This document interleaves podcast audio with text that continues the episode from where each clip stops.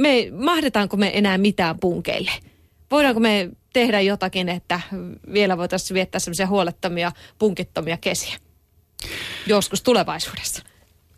Joo, siis kyllähän puutiaisia on monilla paikoin aina ollut ja, ja tota, niiden kanssa varmaan on pärjätty ja opittu pärjäämään, mutta että toisaalta totta on, että monilla alueilla se on, on selkeästi lisääntynyt tota, ongelma ja toki sitten niillä alueilla, missä sitten liikutaan, ihmiset liikkuu, lapset liikkuu, niin erityisesti sitten semmoisilla kohtuullisilla pihan ja, ja, ja polkujen ja tämmöisten niin kuin hoitotoimenpiteillä saadaan sitä punkkikuormaa vähennettyä sillä tavoin, että, että tota, ruohot ja tämmöiset pidetään matalina. Tuolta sitten nämä punkithan tarvii aina isäntä eläimiä, että, että sitten jyrsijät ja, ja tämmöiset, tämmöiset tavallaan pusikoituminen sitten voi, voi lisätä sitten sitä, että jyrsijät saa niin kuin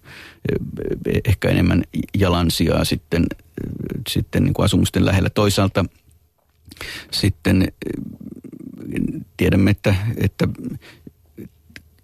kaikki ruoanlähteet puutiainen käyttää hyväkseen, niin myös esimerkiksi sitikanit ja tämmöiset voi, voi sitten lisätä puutiaisten määrää niin kuin asuinalueella ja, ja niin edelleen. Että, että toki tässä niin kuin tämän ekologian hallinnassa varmaan on asioita, joita voidaan tehdä, tehdä tota paremmin.